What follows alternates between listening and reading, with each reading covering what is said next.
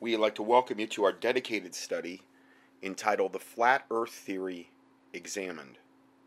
Now, this with the Mandela study that I did last week, I would have to say by far these two studies that I've done are the most two requested I've had. The flat Earth has been more recent. Mandela's been going on for three to four years. Flat Earth has been more recent. Uh, actually, though, now it's probably more requested than any other thing that I do. And um, a lot of longtime listeners and probably listeners that aren't that long time have been requesting me to do this study. And so we're going to do a thorough examination of this today. Uh, I don't know how much more thorough. I mean, yes, I guess there's there's more nuances and things of this nature, but the info I was to do like probably a 10 parter or something on this as well and I got to the point where once I really was looking at this information and, and once I really saw the major premises of this, I didn't feel like it needed to be that long. Get into it in that much detail. Um, so I'll let you decide for yourself. I'm not here to make make enemies, but I am here to try to look at both sides of this issue because I have looked at both sides. Uh, just like I looked at both sides on the Mandela, and I did that for years, literally. I've looked at this side, both sides, for years. And um, I mean, I think you have to address both sides whenever you do a study like this, if you're going to be fair. If you just look at one side of an issue, you're going to only get that one perspective. And this is the question that I have for the people out there. And this is even before we get into the study today and I would actually say this about the Mandela study as well that we did last week. People that are very, very much convinced one way or another, have you devoted a sufficient amount of time looking at the opposite side? And in this particular case, because this is such a I mean, this is uh, this is a major thing, but yet it doesn't really affect our Christianity in any way, shape, or form. The flat Earth, Mandela does. Okay, Bible verses changing that's a big deal. Okay. The flat earth thing, though, doesn't affect that. And what I'm seeing is a lot of people zeroing in on flat earth like that's the only thing in the universe now that matters. I'm not understanding that. I'm not understanding how that's, you know, what that has to do with like the Great Commission or that Jesus gave, that type of thing. I'm not getting it, you know. I don't understand why it's so incredibly important that we have to zero in on that to the exclusion of everything else when we have literal pedophiles raping little children, sacrificing them, and killing them on a daily basis. It keeps coming out more and more. If, you, if you're on my newsletter list, you, every single newsletter I do now, all of the top stories are on the pedophiles. God is letting this be revealed. Jesus said, It were better that a millstone were hung about your neck and you be cast in the midst of the sea than you offend one of these little ones that believeth on me. I think that's where our prayer and our supplications and our fasting, at least in part, needs to be directed on those types of issues. Little children being raped, cannibalized, sold into sex slavery, things of that nature. So I'm a little bit angry about the whole this whole subject on the flat earth because I've got such vitriol about it from people, not everybody, but I'm saying a lot. When it's like, yeah, but look at all this other stuff that's going on. Why do I have to drop everything and focus in on that? But I'm going to. I'm going to because this is long overdue and um, it, it needs to be done. It does. It really does because I have so many people emailing me about this, and basically every single person is totally convinced about this at this point. The ones I'm getting from my listeners. Uh, I've gotten more positive feedback on the Mandela study I did last week than I have ever gotten in any study I've ever done. Probably times 10.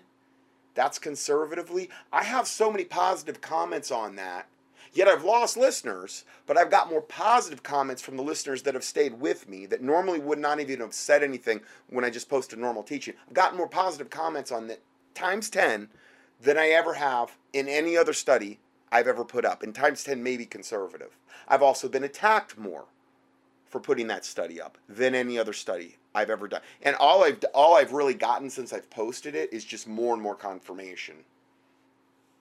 More and more egregious Bible changes, more and more things that have, you know, are happening and going on. I do that because I want us to pray against CERN. I want us to pray against the D wave computers. I want us to pray against whatever is causing these egregious changes. When the devil comes, when the Antichrist comes, he's going to come with all signs and lying wonders and miracles. He's going to deceive the whole world by the miracles that they do. says if it were possible, they would deceive. They'd be able to deceive the very elect, and, and I know that's a reference to like false prophets and these types of things. But the Antichrist is involved in that. Matthew 24, obviously, and the false prophet. Deception is going to be the standard for the days and times we're moving into. Jesus said that in Matthew 24. Be not deceived. He warned over and over. Be not. What were those times that he was warning about? The exact times we're in and moving into right now. So we need to be on guard more than ever about being deceived. This study, another thing I want to remind people of before I start the study. This study, if I would have would have done this five years ago, let's say five years, conservatively. Let's just say before you ever knew about it. Let's say I think this came out in 2012. Let's say I did this study in 2011. Nobody would have cared. You know why? Because I wouldn't have got any arguments from anybody. None of the people now that are in the flat earth camp would I have gotten one argument from. Why? Because you didn't even know this theory existed. It wouldn't be a bone of contention between you or me or anyone else because it didn't exist.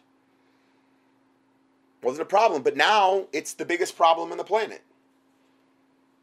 According to not all, I'm not saying everybody.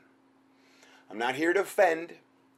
But when you get attacked, like I get attacked over doing the things that I do, you know, let's see how you would handle that. I'm trying to be a Christian. I'm trying to come to you in love. I'm trying to come to you in humility regarding this particular subject.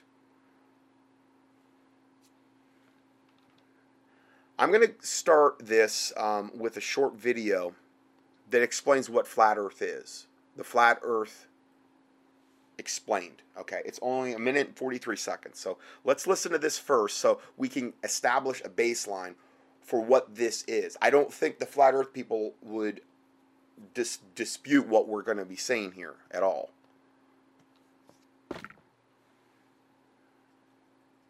Hang on, you have to explain the whole thing.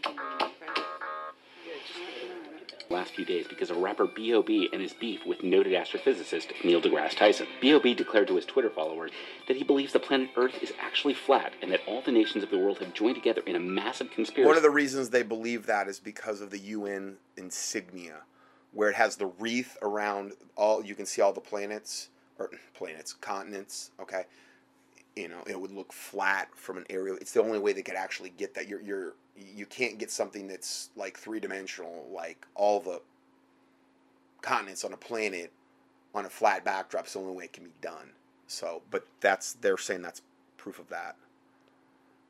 To cover up this fact, here is how flat earthers believe the universe works. They believe the Earth is a flat disk which looks like this. The North Pole is at the center, with Antarctica forming an ice wall around the outer edges of the disk. This is why flat earthers believe the 1961 Antarctic Treaty was agreed upon by all. So there's an ant, there, there's an ice wall all the way around the flat Earth. Okay, now if that's the case, that every single direction that you would sail, eventually you're going to hit this ice wall, because literally it's literally encircling the planet. Now again, that's a whole other subject I really don't see anybody ever address as far as the conspiracy about this ice wall that would exist literally encircling the planet. Now, this is what the flat earth people believe. I'm not making this up. This is what they believe. World's nations, so no one could reach the edge of the disk. They believe that this is the reason the UN uses this as their symbol. There is also a dome-like barrier called the firmament, which surrounds the disk. This is an impenetrable barrier that keeps the atmosphere intact. Flat earthers do not believe we have ever passed this barrier. According to flat earth theory, gravity does not exist. Instead, they believe in a universal acceleration, believing that all celestial bodies are accelerating upward at a rate of 9.8 meters per second squared. They so also gravity doesn't exist. And remember that. Um, they believe in this universal acceleration, Believe in all celestial bodies are accelerating upward at a rate of 9.8 millimeter or meters per second squared. believe that Earth is not actually spinning and provide counter evidence to disprove the rotation of the planet, such as the fact that clouds in the atmosphere are not moving at the rate of a thousand miles per hour, the rate of the Earth's rotation. Flat Earthers believe that when Copernicus theorized that the Earth moved around the Sun, all of the world's religions decided to accept his theories, and rather than risk being questioned, the world's religions have a vested interest in furthering the Earth globe idea. In turn, So Flat- all world religions are in on this, on preserving the flat Earth theory. Believe that all imagery from the space program has been faked. Some of the most common pieces of evidence are the lack of direct commercial flights between two cities within the southern hemisphere. Unfortunately, and we are talking to you, B.O.B., all of these theories don't explain why a ship disappears over the horizon, bottom first. Okay, and that's just a tiny little, tiny introduction. Okay, we're just getting going here now. This first video I'm going to play, and, and this is really the essence of this whole thing. I think this is why th- this subject has has grieved me, really almost more than the Mandela thing. It's because this is about divide and conquer. You know, that's what this is about. This is about dividing, particularly Christians, because really, if you think about it, who does Satan care about on this planet? Really messing with and getting to. Christians, born again Christians that know how to pray. And particularly if you're right with God. Because the Bible says, if I regard iniquity in my heart, the Lord will not hear me. So there's a lot of things you can do to get your prayers hindered. But if you're a born again Christian, right with God, and you're praying about like these issues that I, I talk about, and you're in, all, all you're just focused in on this, well, then the devil kind of got you where he wants you, kind of, because it's like you're focused in on, on an issue that's really not impacting the kingdom of God in any way, shape, or form. You just, I just don't know how that's happening here. This is about divide and conquer. So, this is from Kent Hovind. Now, I understand I've given warnings about Kent Hovind, in, in, especially in recent times since he's been out of prison. But I believe regarding this particular subject, the way that he covered it, which lines up with all of the other research I'm seeing, he did a very good biblical job using the King James Bible in particular in order to examine this in a very, very thorough way. Okay, so let's go ahead and play this video here. And um, I'll just let him talk. Gideon in the book of Judges, um, Gideon and the 300 that were with him came into the outside of the camp at the beginning of the middle watch. And they had but newly set the watch, and they blew the trumpets and brake the pitchers that were in their hands. And the three companies blew the trumpets and brake the pitchers, and held the lamps in their left hands, and the trumpets in their right hands, to blow withal. And they cried the sword of the Lord and of Gideon. And they stood every man in his place round about the camp. There's 300 guys around the enemy camp, blowing trumpets, shining lights. Make noise and shine the light. That's all you got to do. And the host ran and cried and fled, and the 300 blew the trumpets, and the Lord set every man's sword against his fellow. Here's this monster army down there, and 300 men just made a lot of noise and shined the light, and they all started fighting each other. And Gideon's men just stood back and let them fight, duke it out. If you can get your enemy to start fighting each other in fighting, the battle's easy, right? It's a great lesson to learn. In 1 Samuel chapter This is where I see this going because it's alarming how many emails I'm getting about this, and it's alarming how adamant people are about this, and it's alarming what a dividing issue I'm already seeing this become, and it's getting worse all the time, every day. And if, if the devil can just divide and conquer us, well, he's got us exactly where he wants us. 17. Jonathan Saul's son, climbed up upon his hands and upon his feet, and his armor bearer after him, and they fell before Jonathan, and his armor bearer slew after him. And the first slaughter which Jonathan and his armor bearer made was about twenty men, within, as it were, an half an acre of land, which a yoke of oxen might plow. And there was a trembling in the host. There was a giant army had come to attack King Saul. And the spoilers, let's see, they trembled, and the earth quaked. It was a great trembling. And the watchmen of Saul in Gibeah of Benjamin looked, and behold, the multitude melted away, and they went on beating down one another. Whoa, this is what you want to get. Your enemy fighting each other saves a lot of bullets on your part. Let them all fight each other. Perfect. Classic Warfare 101.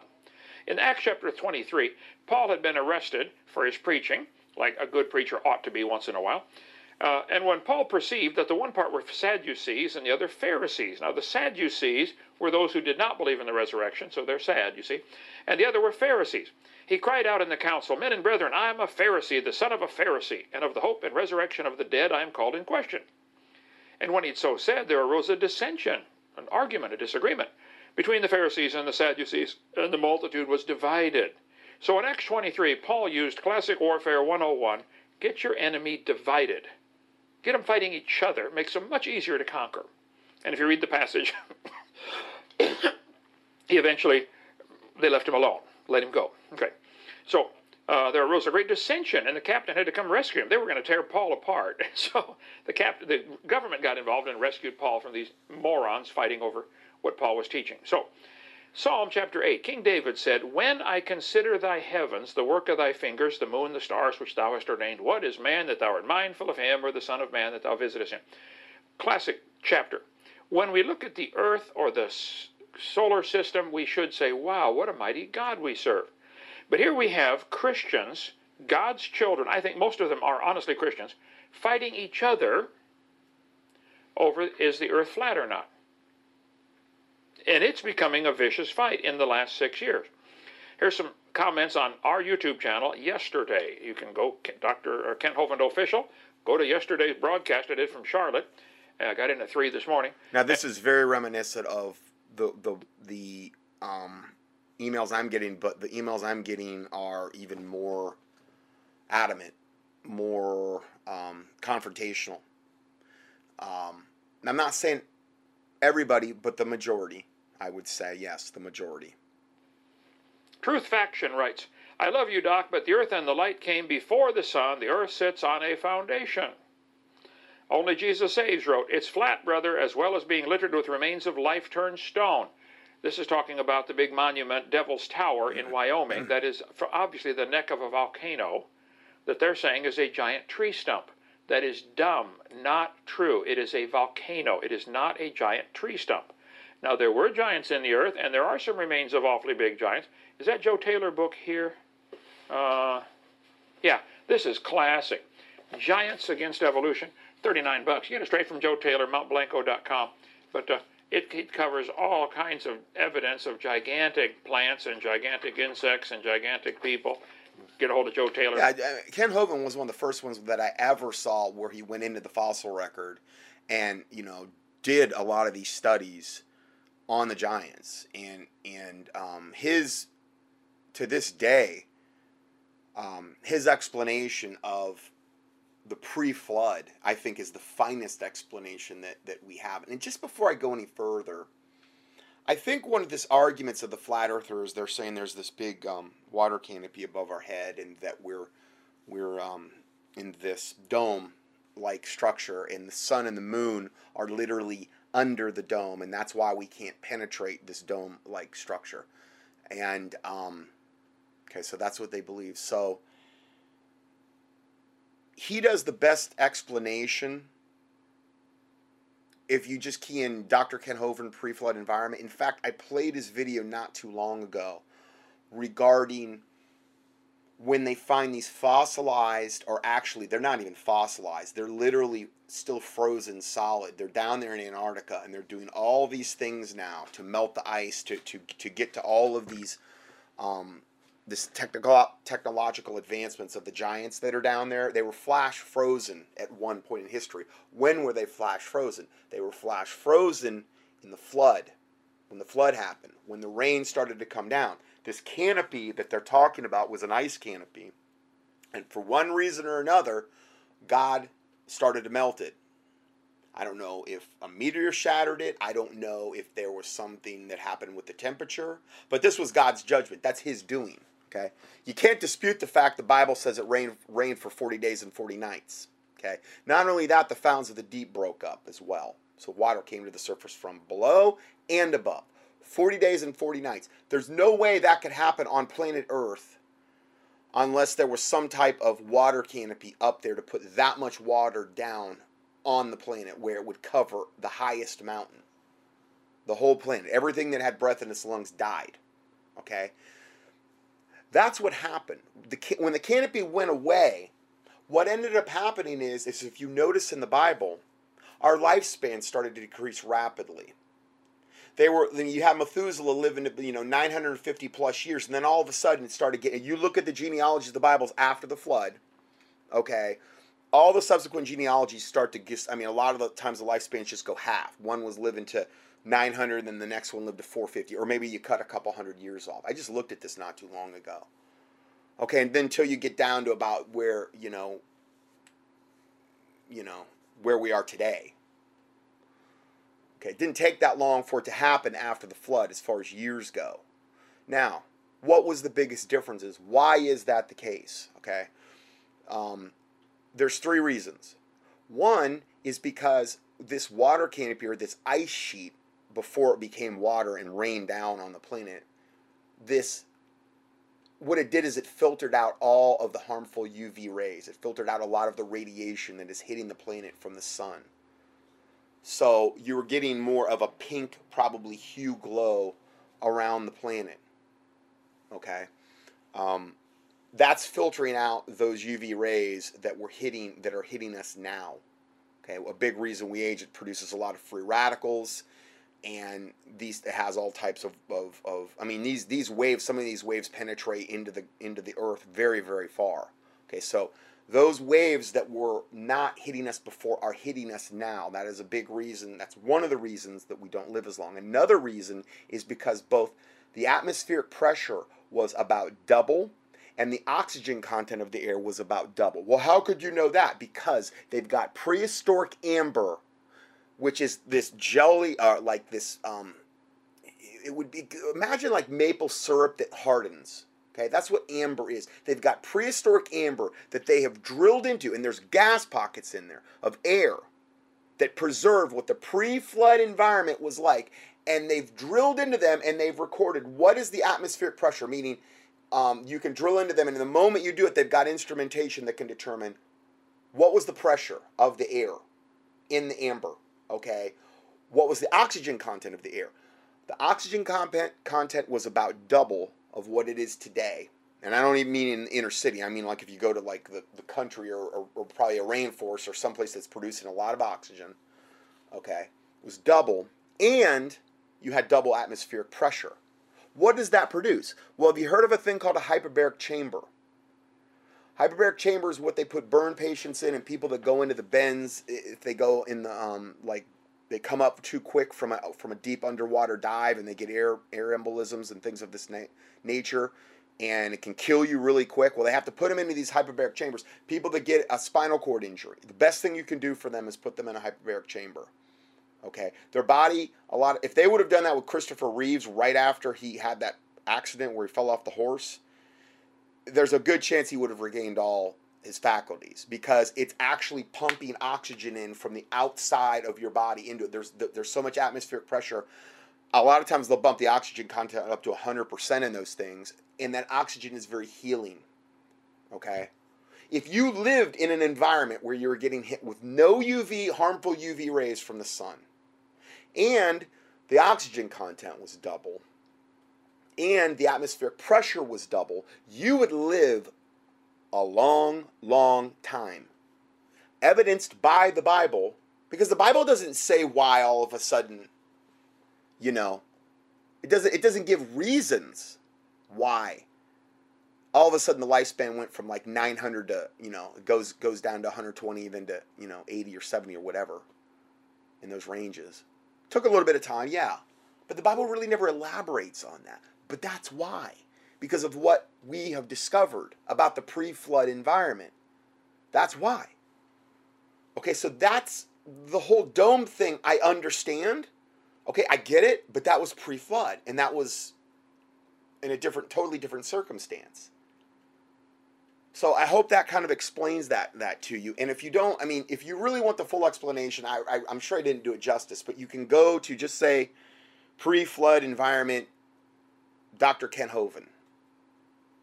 You know, you'll find it on the YouTube, and he goes through the whole thing. He does. He he was the first guy. He's the only person I've ever heard of that really does a really good job explaining that. If they've done experiments where they've put like certain animals, they've like um, I think they did it with snakes or something, where they put them in like a hyperbaric chamber from like birth or something, and I mean these things got enormous as well. It's another thing about that in that um, environment. You will get much bigger if you have no UV radiation hitting you, if you're double atmosphere pressure, double double oxygen. The animals back then were a lot bigger, as evidenced by the fossil record. A big reason that the dinosaurs would have died out is because they would have not had the lung capacity anymore in the post-flood environment because a brontosaurus which is just gigantic pre-flood environment his lungs could handle his lungs could get enough oxygen to the tissues because the atmospheric pressure was double and the oxygen content was double. It would be no problem. But post flood, with oxygen in half and atmospheric pressure half, his lung capacity does not have the ability anymore to really function properly. So you had a massive dying off of a lot of the dinosaurs that were much more prevalent in Noah's day. That's a whole other factor. Okay, so I just wanted to mention that before we go any further.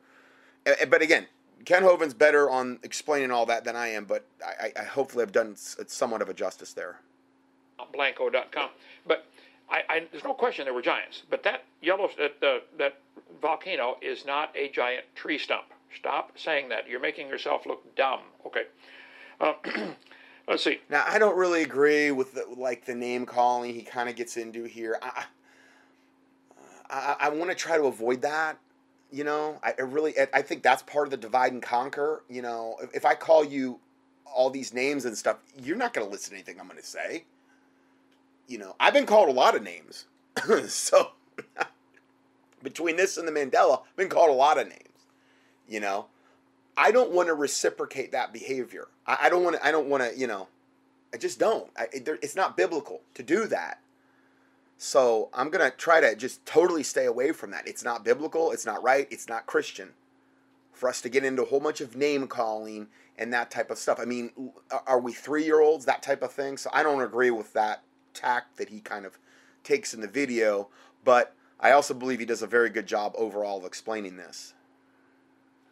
Grey Wolf writes in, I would really like to see a live discussion between you, Dr. Kent, and Rob Skiba. I, I don't know. I've, I've, I've heard of Rob Skiba. I've saw, seen some of his stuff on the internet. I don't think I've ever met him.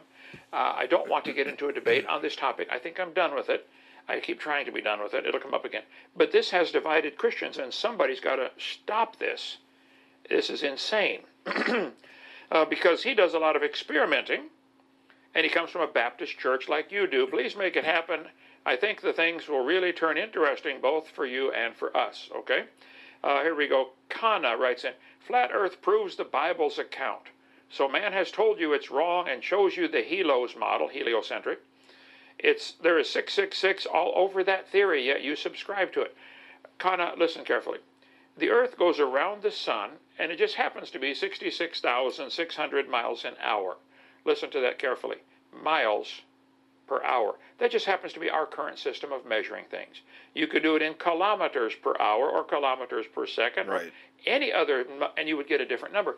The number six is not evil. It comes after five. They It's weren't using the miles per hour back then when the Bible was written and that type of thing. So it wasn't like that was even in use then.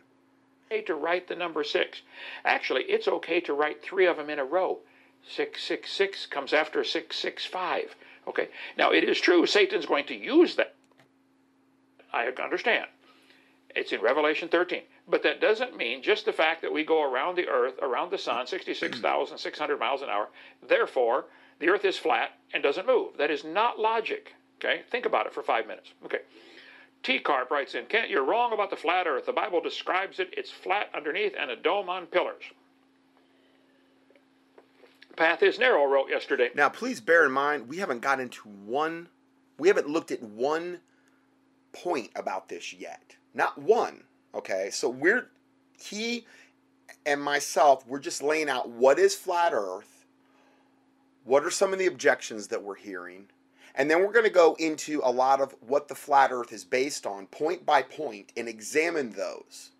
So all of this is going to be examined in the flat earth. It's not like we're just going to be presenting one side. We're going to look at what does the flat earth believe, and then we're going to go into that. Okay, so that's how this is going to all go. Kent, you're world champ at debunking evolution when it comes to the time of Jacob's trouble and the flat earth. You're terribly weak, most likely incorrect. This is the kind of stuff I deal with on our YouTube channel every If that's all he's dealing with, then you know he's got it really easy. Is all I can say. day. Read the comments. Let me give you the Hovind theory. The entire flat earth movement started, was reintroduced about 2012, six years ago, probably by atheists. Here's the reason. I'm going to give you five reasons now and save number six to the end.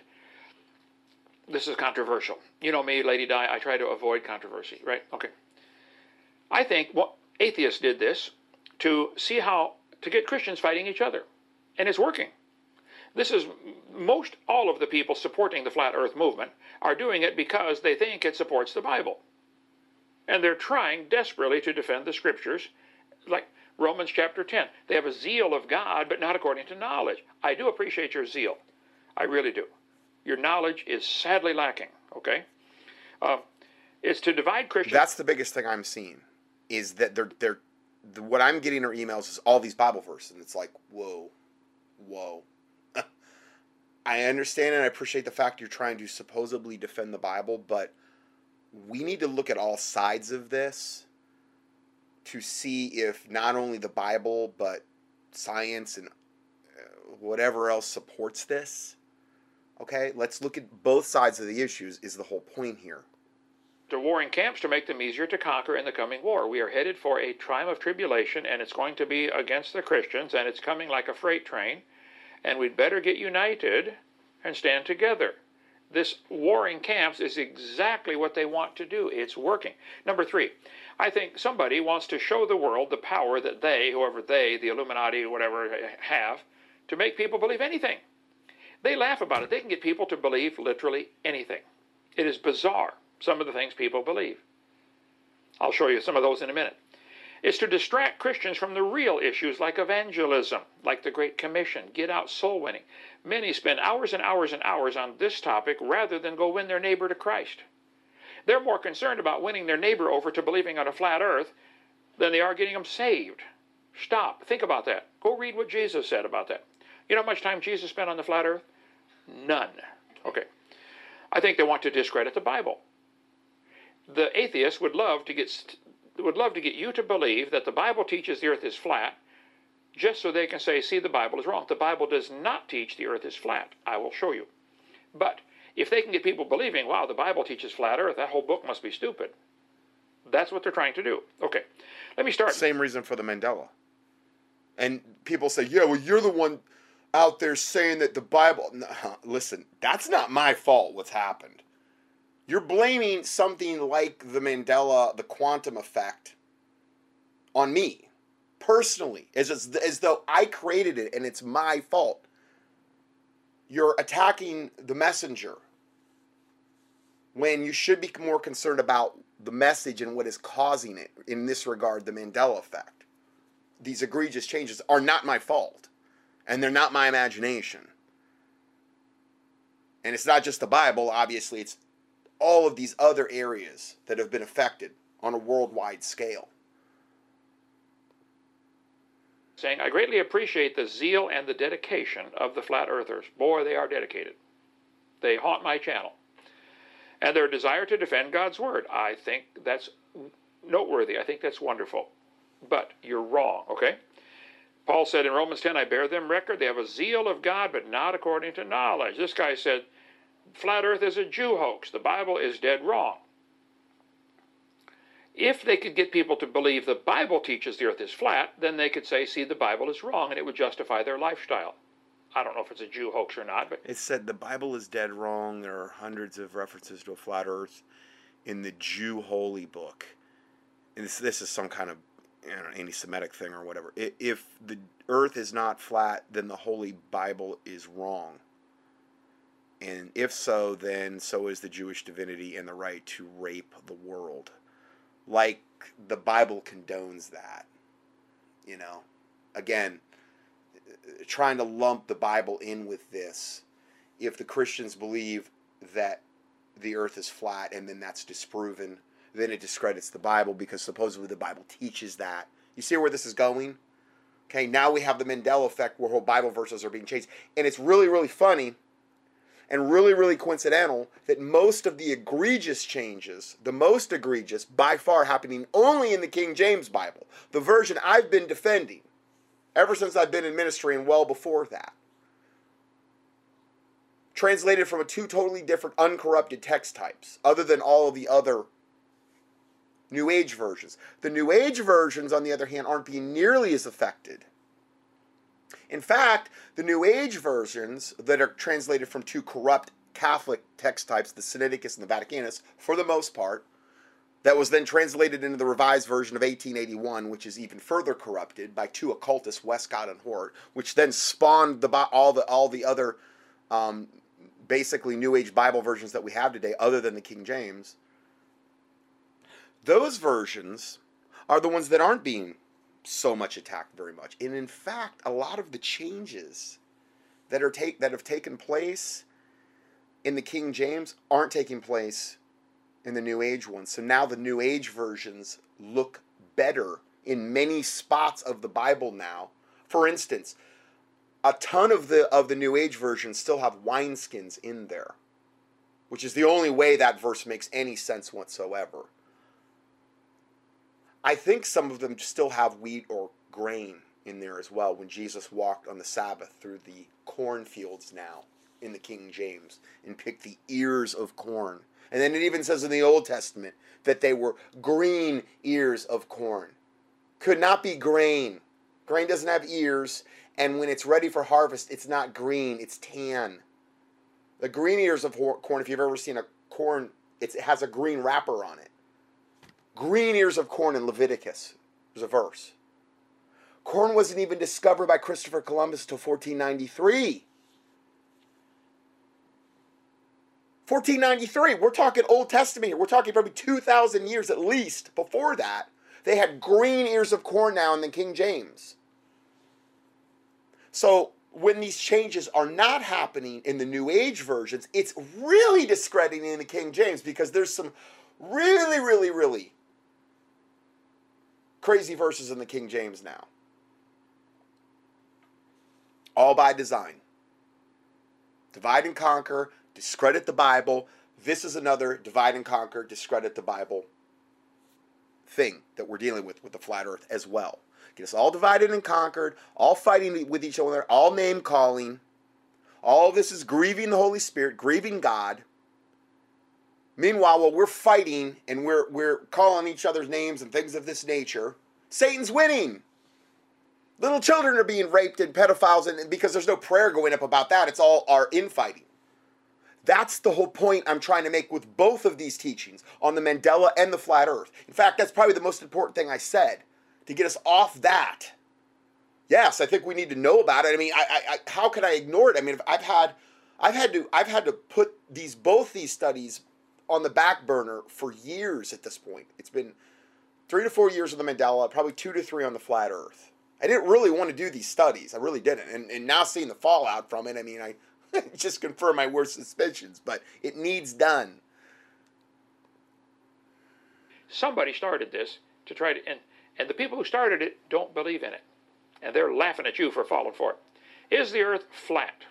Surrounded by Antarctica, the ice ring, and nobody's allowed to go there because it's off limits and the government will shoot you if you walk in there. There's a great conspiracy. And NASA's all, all the pictures are lies, and all of your phone map programs, and it's all a big conspiracy. Google's involved, everybody's, this is what they teach, okay? Everybody's involved. All the maps are wrong. For the last 2,000 years, everybody that's drawn maps of a round world, they're all lying. Okay. Well, first let's define some words like flat. It means smooth and even, without marked lumps or indentations. I think you could take a look just about any place on the world and see it is not flat. There are mountains, okay? Mountain or mountains are mentioned 461 times in the Bible. The Bible does not teach the earth is flat. There are hills. You can we got one right outside that door, okay? It's only three feet high, but it's a hill, right? The earth is not flat. Valley or valleys are mentioned 181 times in the Bible. The Bible does not teach the earth is flat. See, guys, you cannot have a valley if the earth is flat. You cannot have a hill. Hill or hills or the word when we tried the word up, it crashed the computer. It said there's too many too many of those. Okay, so hill, hills, or down are mentioned 1,255 times in the Bible. If you have a hill, it's not flat. Think about that for 20 minutes. Go ask your mother to explain it, okay? The waters prevailed upon the exceedingly upon the earth, and all the high hills under the whole heaven were covered. The Bible teaches there are hills. You all agree with that, right? And the Bible teaches there are mountains. Okay. The Bible says he sits on the circle of the earth. We'll talk about that in a minute. And the inhabitants thereof are as grasshoppers. Now hold it. Are people who are made in God's image, Genesis 1, really grasshoppers? Or is this a, what's called a metaphor? The people, the inhabitants are thereof are as grasshoppers. It's called a metaphor. The Bible is full of them. And when you watch Michael Rood's program in a month when it comes out, Meaning, he, meaning we're very tiny in comparison to the circle of the earth, which God sits on, it says. Okay? We're very tiny in comparison to that. Projects right here a whole bunch of other examples from the Bible with his knowledge of Hebrew and Greek that the Bible is full of this. It's common common sense. People do this all the time. Bible says he sits on the circle of the earth. Is the earth really a circle? Well, it just so happens that I taught geometry for 15 years. There is no such thing as a circle. A circle does not exist except in imagination. Now, he's getting to a point here. He's not saying the Bible's not true. He's getting to a point. It is because if it has any height at all, even the thickness of your ink, if you draw a circle on a piece of paper, your ink left behind has got a certain thickness to it. It is now a cylinder. right? Technically, there is no such thing as a circle. It's an imaginary construct for geometry, and it's practical, and we use it all the time, but in reality, it doesn't exist. If it's got any height, the thickness of your pencil or pen, it's now a cylinder. I can dig a hole in my yard and show you the earth does have some depth. Okay? It is not a circle. We have dug holes all over. We have actually have a post hole digger on the back of the tractor, don't we? And the yeah, it's not. Daryl, you've been digging in the earth in the earth for years. 2,300 feet, it 2,300 feet. It's it does have some depth. Therefore, it's not a circle. It might be a cylinder, but it's not a circle. Okay. An infinite number of circles can be drawn through any point on any sphere. I could pick a spot right here and draw circles this way, bigger ones, uh, He has a globe. He has a globe in his lap. bigger ones, bigger ones. I could draw around this way. I could go this way. He's also showing what it would look like on a screen. Now, a lot of this is really visual, and this is another reason I haven't done this study because a lot of how to disprove this is visual when you see the pictures. So, you know, if you want to play the video beforehand or along with or whatever, try to follow along. I do have a lot of pictures and illustrations in the PDF that I'm going to be putting up for this teaching. Um, so understand that as well that you can go and view that and watch these videos and actually see the representations of what they're talking about here. this way, this way. I could draw an infinite number of circles through any one point on a sphere. Hmm. God is sitting. Is God sitting on the circle of the earth an obvious metaphor? Yes, it is. God could be sitting on one spot on a sphere on a ball and still be sitting on trillions of circles. Hmm. Okay. Bible says he stretcheth out the heavens as a curtain and spreadeth them out as a tent to dwell in. Now hold on. Is the heaven that we see above us a curtain or a tent? Or is this a metaphor? I think it's pretty obviously a figure of speech, a metaphor. I don't know how much of this you understand with your Russian, but I'm sure Russian language has many metaphors also. Probably all languages do. Freddie, you speak fluent Spanish. Do they have metaphors? Of course. A Romanian? Yeah, okay. Uh, Psalm 91. He that dwelleth in the secret place of the Most High shall abide under the shadow of the Almighty. Now hold on a minute. Does the Almighty God have a shadow? The Bible says God is a spirit. How can a spirit have a shadow? Hmm. Think about that. That's a metaphor. Okay. I will say to the Lord of the Lord, He is my refuge and my fortress, my God, in Him will I trust. Is God a brick building? Or is Meaning he's my fortress. Is he a brick building? No, it's a metaphor. In other words, the Bible uses a lot of metaphors to describe things, is the point. It's a metaphor. It's obviously a figure of speech. He shall cover thee with his feathers, and under his wing shalt thou trust. His truth shall be thy shield and buckler. Is God a chicken? Does he have wings? Or is this a metaphor? Think about it. Thou hast lifted up thyself, God in whose, he's talking about Belshazzar, the wicked king in Babylon, the God in whose hand thy breath is. Does God actually hold his breath and have to say, here, here's another one, here's another one? Is God holding, this is a metaphor, to hold his breath in your hand. Daniel's saying, God can shut off your air anytime he wants. Yeah. But God has other things to do than sit around and hand everybody a breath every time they need one, okay? He just made the whole world covered with air and you can breathe it anytime you want. Oh, man, okay. Uh, after these things, I saw four angels standing on the four corners of the earth, beholding the four winds of the earth. Does the earth have four corners? How can a circle have four corners? Hmm. Well, that's one of the big verses there, I guess they used to justify flat earth. But again, I don't. If if the Lord sitteth on the circle of the earth, how does even that circle have four corners? It really doesn't make a lot of sense. But So don't tell me the Bible teaches the earth is flat. It does not teach the earth is flat. Well, the four winds, the wind should not blow. Uh, the only shape I'm aware of that has four corners is a tetrahedron. That has four corners, okay? Tetrahedron.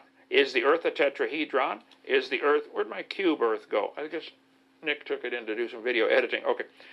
It can't be a square either. he's showing what these shapes look like uh, next to him. You're hearing, you're seeing him speak, and then he's showing him this time. This would be ideal, like way for me to do presentations as well. I just don't have the really the the time or the resources to to do this. But yeah, I mean this this is an ideal way to actually present this because he's got a monitor next to his head, like a a a, a uh, like a big computer screen, a really big one, and then he's going through like these presentations.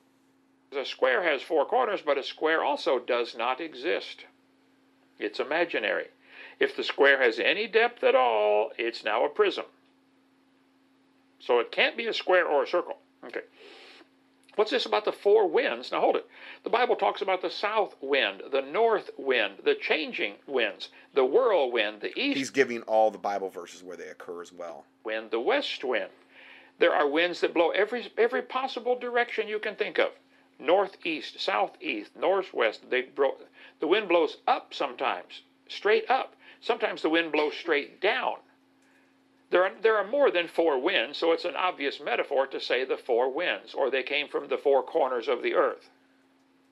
It's a metaphor. The Bible says the world is established that it cannot be moved. The flat earthers, like some of the comments I got yesterday, the earth is solid, it can't move. This is ludicrous. Is the earth really flat and unmovable? Well, let's see. The earth shook and trembled in 2 Samuel chapter 22. Apparently it moved. The earth shook and trembled. The foundations of the hills moved and were shaken. Oh, it moved again. Psalm 18. See, th- another. These are Bible verses that I've been. Um, a lot of people have been sending me about the earth that it cannot be moved, and he's just showing you here that the Bible talks over and over about.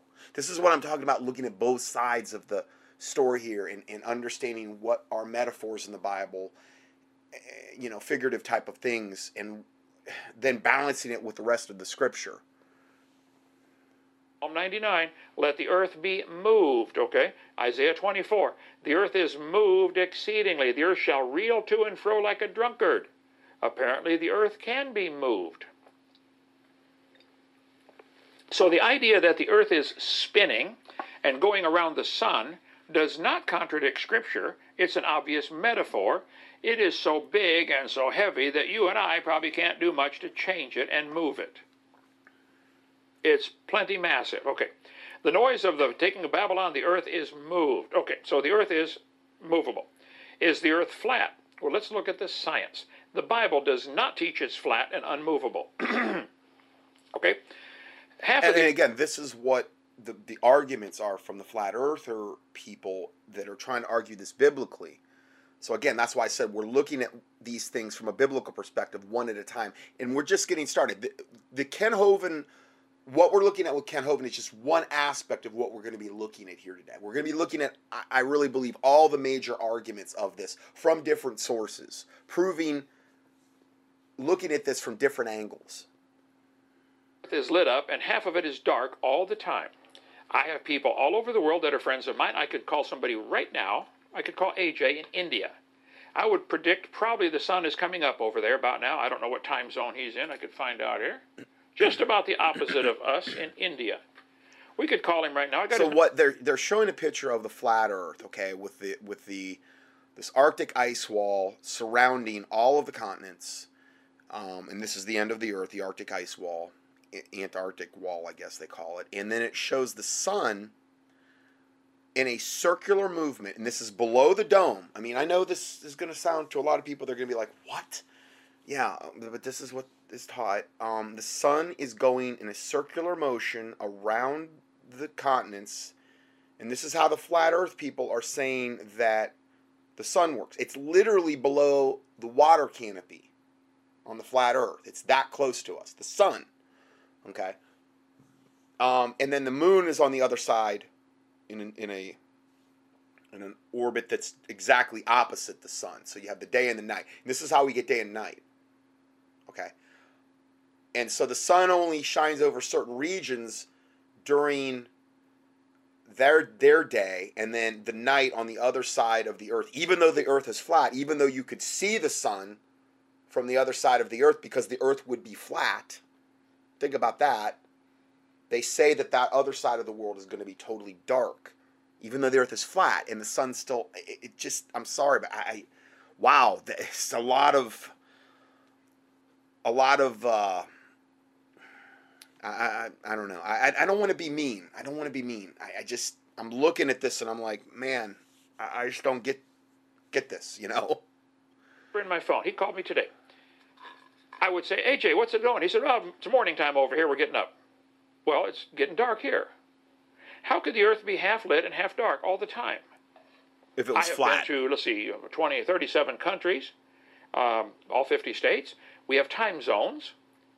I think most people agree the earth is dark half the time and light half the time. Does the skirt, does the sun have a skirt on it? Is it a flashlight going around?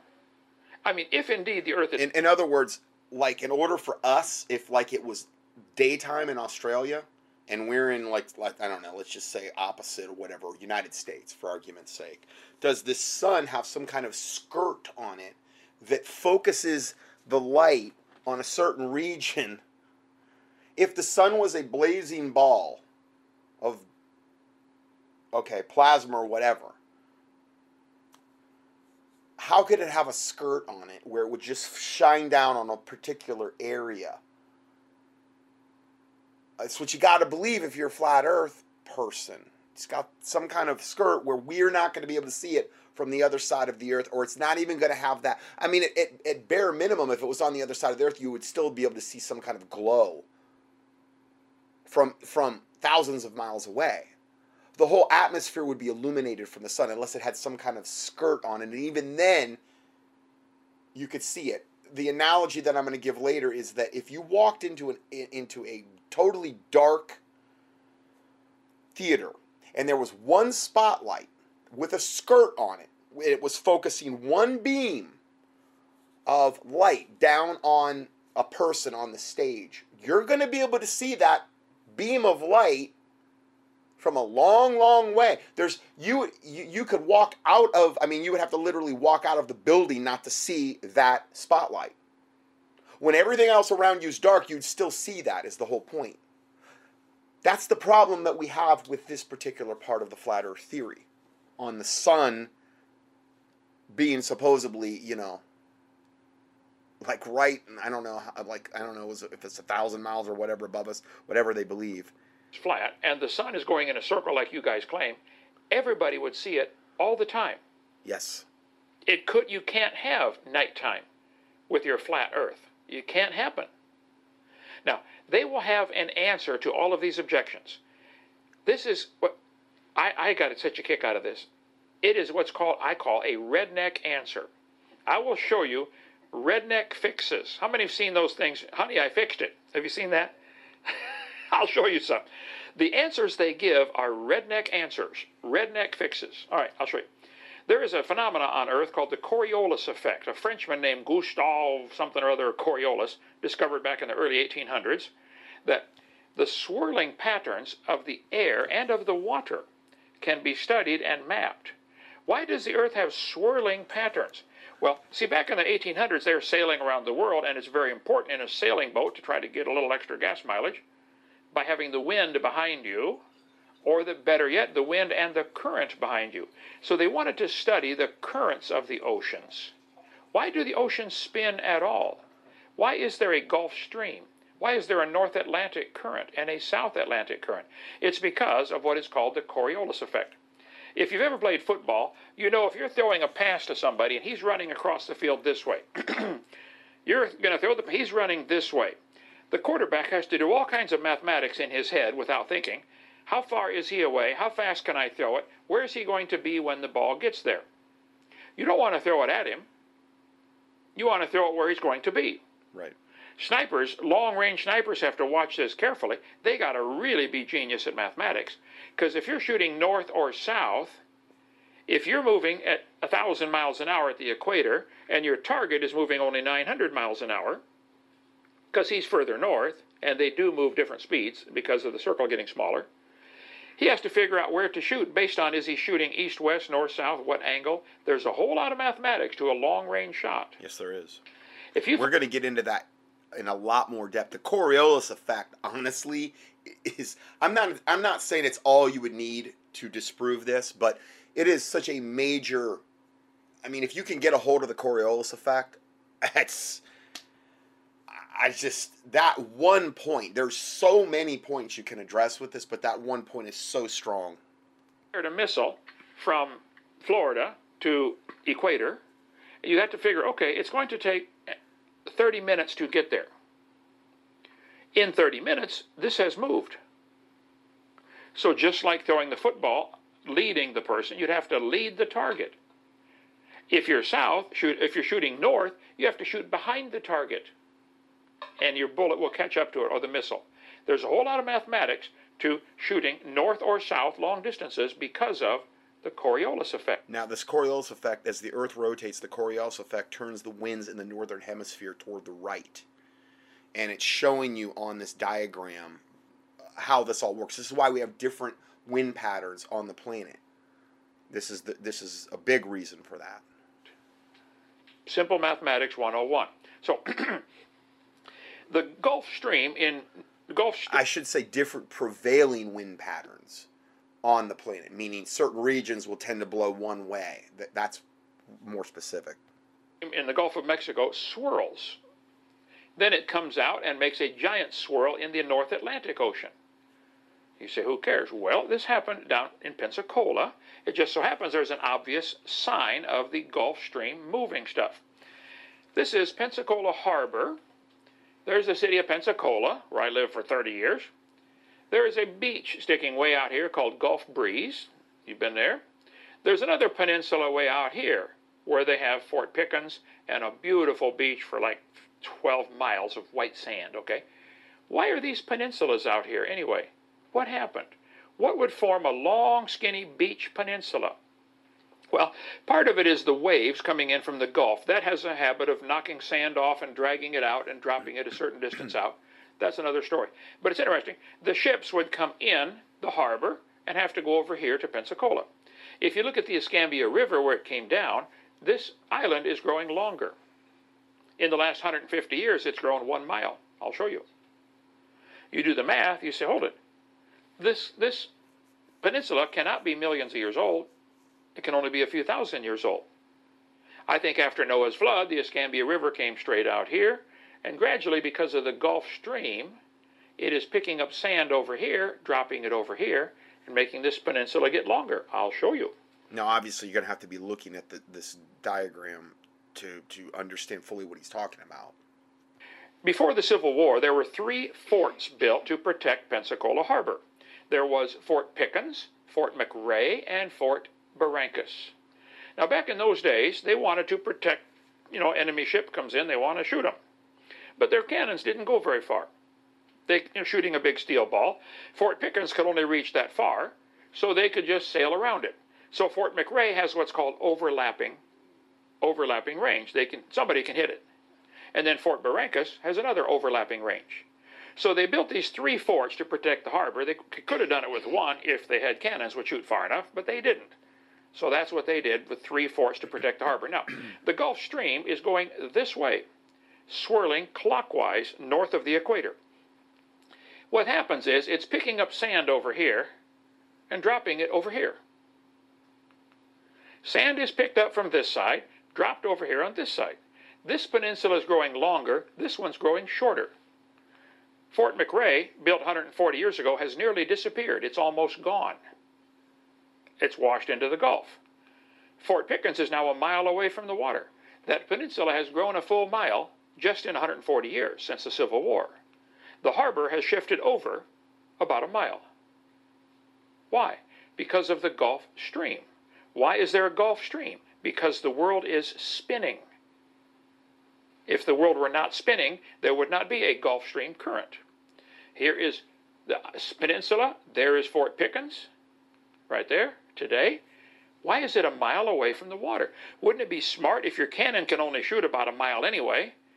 Wouldn't it be part smart to build as close as you could to the beach if you're trying to keep, you know, shoot ships? I mean, hello, build as close as you can. Fort Barrancas today is nearly gone. Fort, I mean, Fort McRee is nearly gone. You can go tour Fort Barrancas if you want. There's what's left of Fort McRee. It's washing into the harbor because the harbor is moving. You go down and see it. Now, water north of the equator swirls counterclockwise. South of the equator, it swirls clockwise. I'll show you.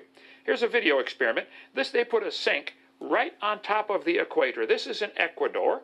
Anybody can go down there. They drew a line on the concrete right there behind the person.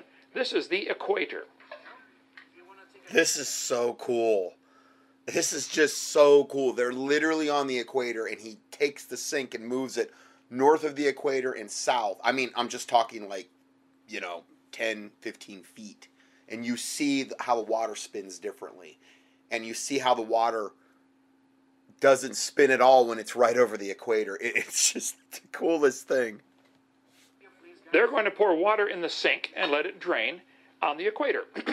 now watch. He's got a sink of water. He's, he undoes the, the plug. He puts leaves in the water. And it Straight just down. goes straight down. Okay. Now let's pick up the sink. Go south of the equator, So he 15 walked- feet. 15 feet.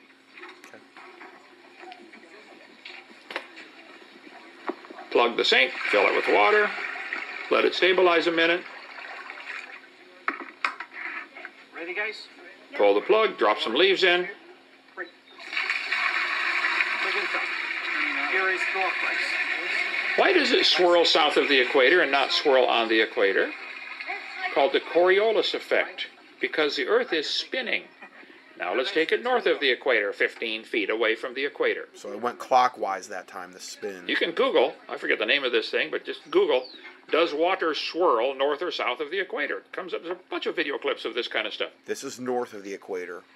Okay, we're going to fill the sink with, with water. It's going to swirl the other direction. I promise you.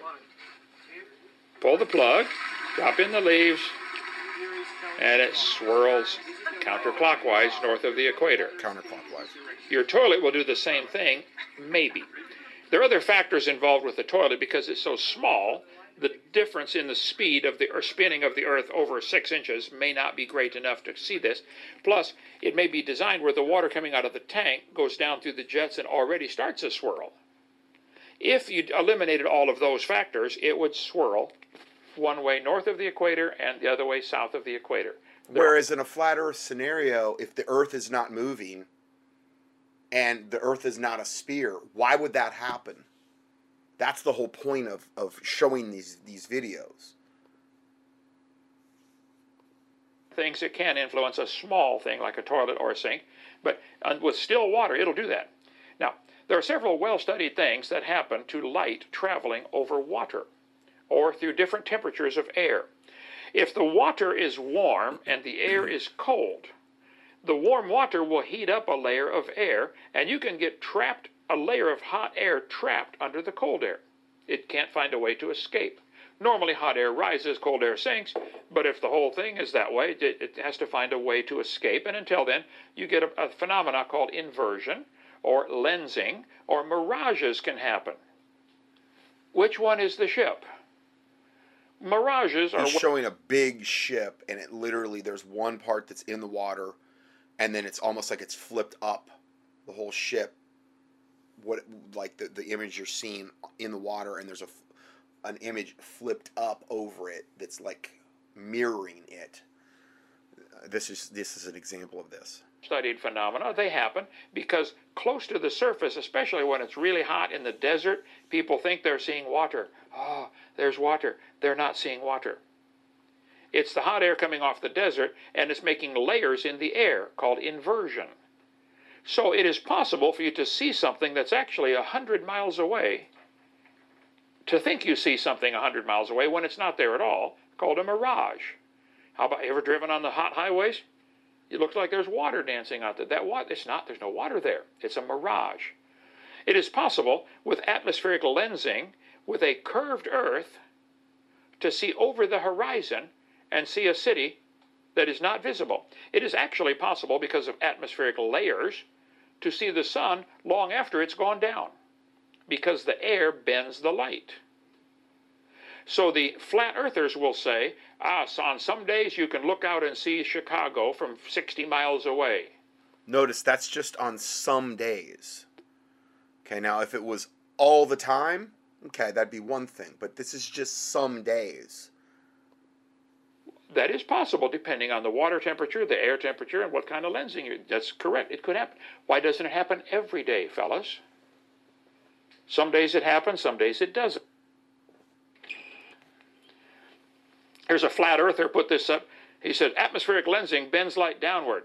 The science is the same as that of a lens. They're trying to say because you can't always see the bottom story. You look at a tall building across the water, most days the bottom few floors of the building are invisible. You only see the top part of the building, like this picture right here. On a totally flat surface, you just made this much disappear due to atmospheric lensing. So they will look at a city across water, which has a curve to it, and you can't see the bottom five floors or ten floors of the building. And they'll say, well, yeah, that's because of atmospheric lensing.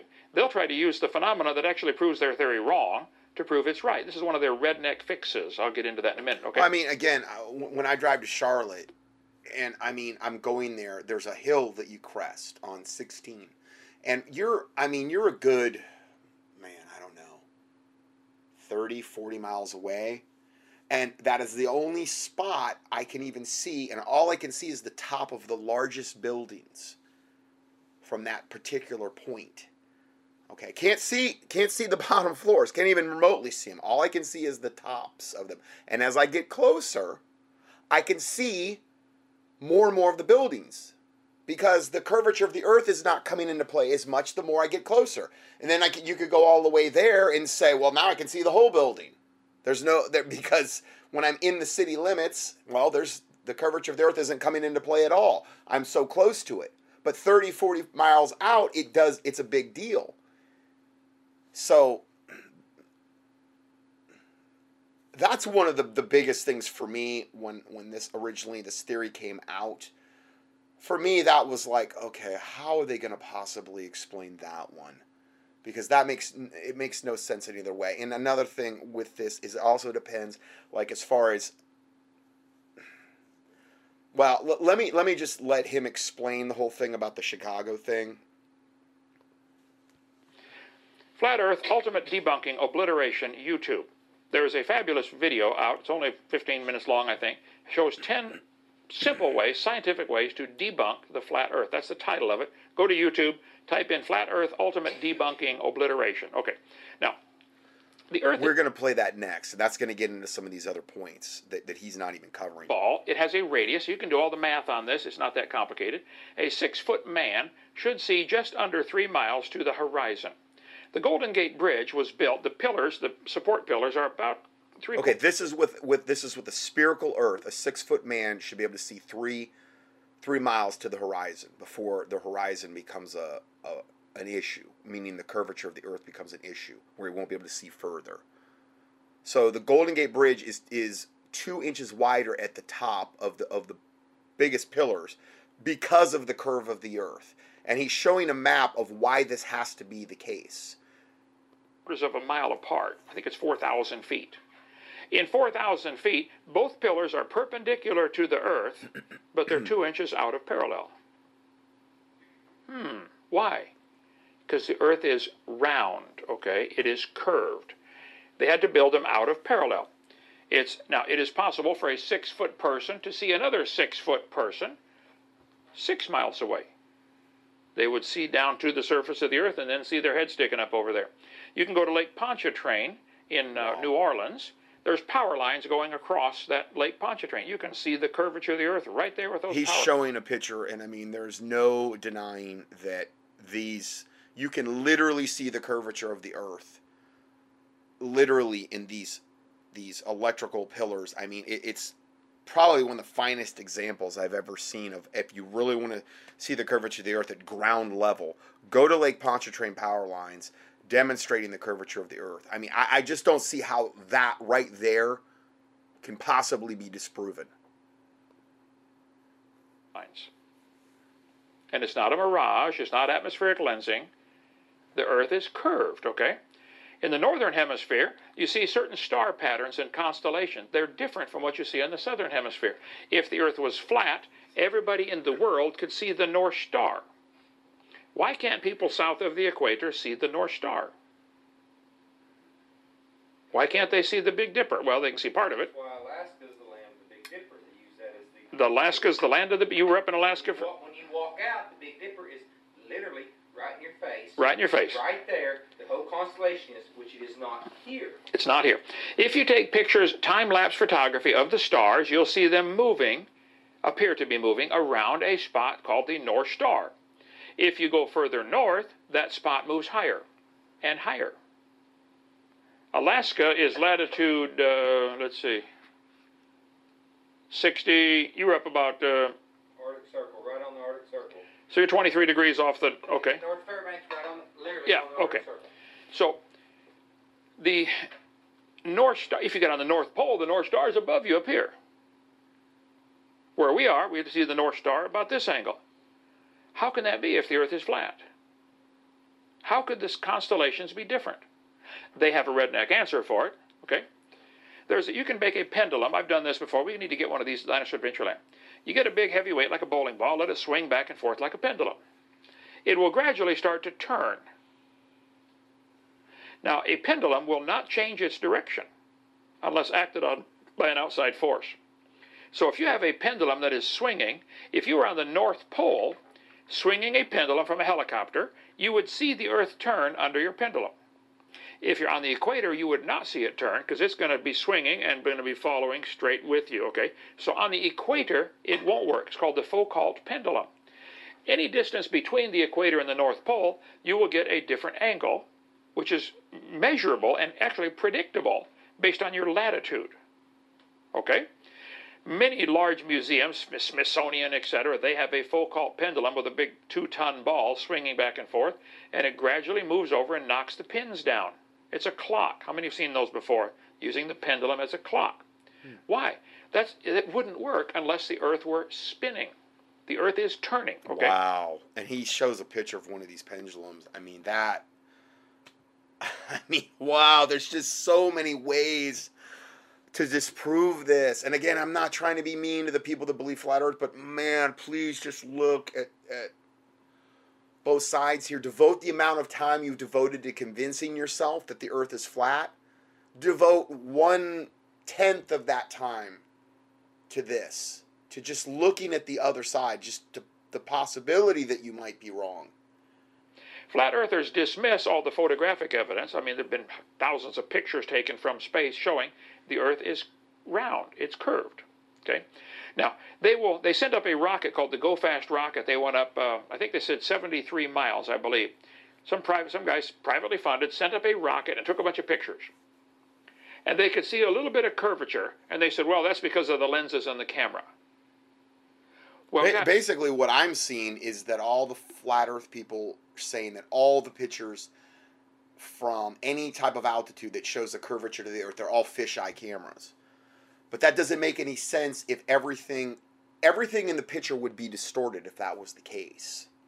The picture itself would be would, would have a fisheye look. Meaning, if you take it from inside, I'm going to show you pictures later of people that have rode the Concorde at when the Concorde was still flying, which flew at the highest altitudes. Okay, I, I guess it's not flying anymore, and people that took pictures from inside the Concorde, and you can clearly see the inside window. Nothing is distorted, and you can clearly see it's subtle because the Earth is so big in comparison to us, but it's subtle. But you can always see that slight curvature. But you got to get up, you know, pretty good to see it. You know, the, the slight curvature. If it was a fisheye camera, the the internal um, the internal parts of the plane where it was catching the window and everything else would have a weird look to them, but it doesn't. And there's there's there's picture after picture after picture like that, where you can tell they're not using a fisheye camera. if the Earth is indeed like they tell us, 8,000 miles in diameter, let's make one inch equal to 100 miles. We would have to make it, the Earth about seven mile or seven feet across. If we made a seven foot globe, that would be one inch is 100 miles. they went up three quarters of an inch. If you were three quarters of an inch above a seven foot ball, you probably wouldn't see a lot of curve, would you? No. All the photographic evidence, here's Florida. There are tons of photographic evidence showing the Earth is indeed a curve. They will dismiss this with their redneck answer. The shadow that the Earth casts on the moon. If the moon gets between. Okay, let me stop it here because I'm, I'm getting I'm way over on time here. I'm gonna just restart this on the shadow of the moon, and we will go to part two. So God bless you, and we'll see you in part two.